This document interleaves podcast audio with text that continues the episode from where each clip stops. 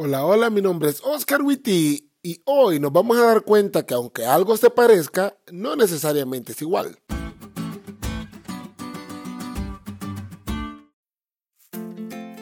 Todos los que hemos tenido amigos o conocidos gemelos sabemos que cuando están pequeños y estos son idénticos, se culpan el uno al otro de sus travesuras.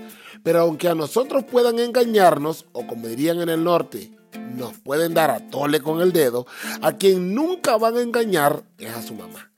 Y creo que la razón principal es porque ella los conoce. ¿Recuerdas que ayer reconocimos a Roma en Daniel 11 y dijimos que para no perdernos entre los detalles de la profecía, el príncipe del pacto nos ubicaba en los tiempos del imperio romano? Bueno, el poder del que sigue hablando Daniel es el mismo.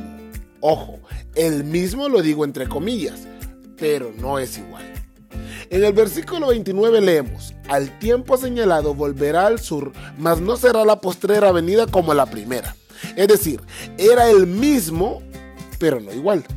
Y a medida vamos avanzando en la lectura nos vamos a dar cuenta que el avance militar que tenía en los versículos pasados se convierte ahora en un avance con tintes religiosos y la lección identifica algunas cosas que él hace. Número uno, se enoja contra el pacto santo, cosa que llama mucho la atención.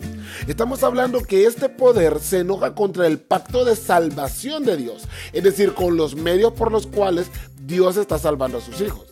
Número dos, profana el santuario y quita el continuo. Ya sé que estás pensando en el cuerno pequeño, ¿no? El bárbaro ese también quitó el continuo y atacó el santuario. Y es claramente un ataque contra la obra de Jesús en el santuario celestial.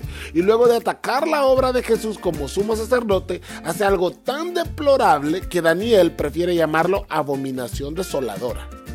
Número 3. Persigue a los santos. Y esto no es poca cosa.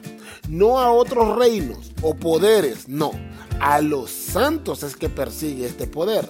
Según el versículo 35, durante su tiempo los sabios caerán. Número 4. Este rey o poder hará su voluntad y se ensoberbecerá y se engrandecerá sobre todo Dios y contra el Dios de los dioses hablará maravillas y prosperará. Si nos limitamos solo a la lectura, es el mismo rey o reino que representa a Roma. Y es que es Roma, pero no es Roma pagana, sino que es Roma papal. Y por más que esta Roma culpe a su predecesor de lo que hizo contra el pueblo de Dios, cuando venga aquel que conoce a todos de verdad, le dará el pago que se merece y hará justicia por sus hijos.